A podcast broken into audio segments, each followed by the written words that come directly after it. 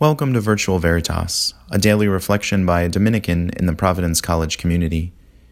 During these times of social distancing, we can still experience a deep sense of spiritual communion with the Lord and with one another. May these reflections on the readings from the day's Mass be a source of consolation and hope in these trying times.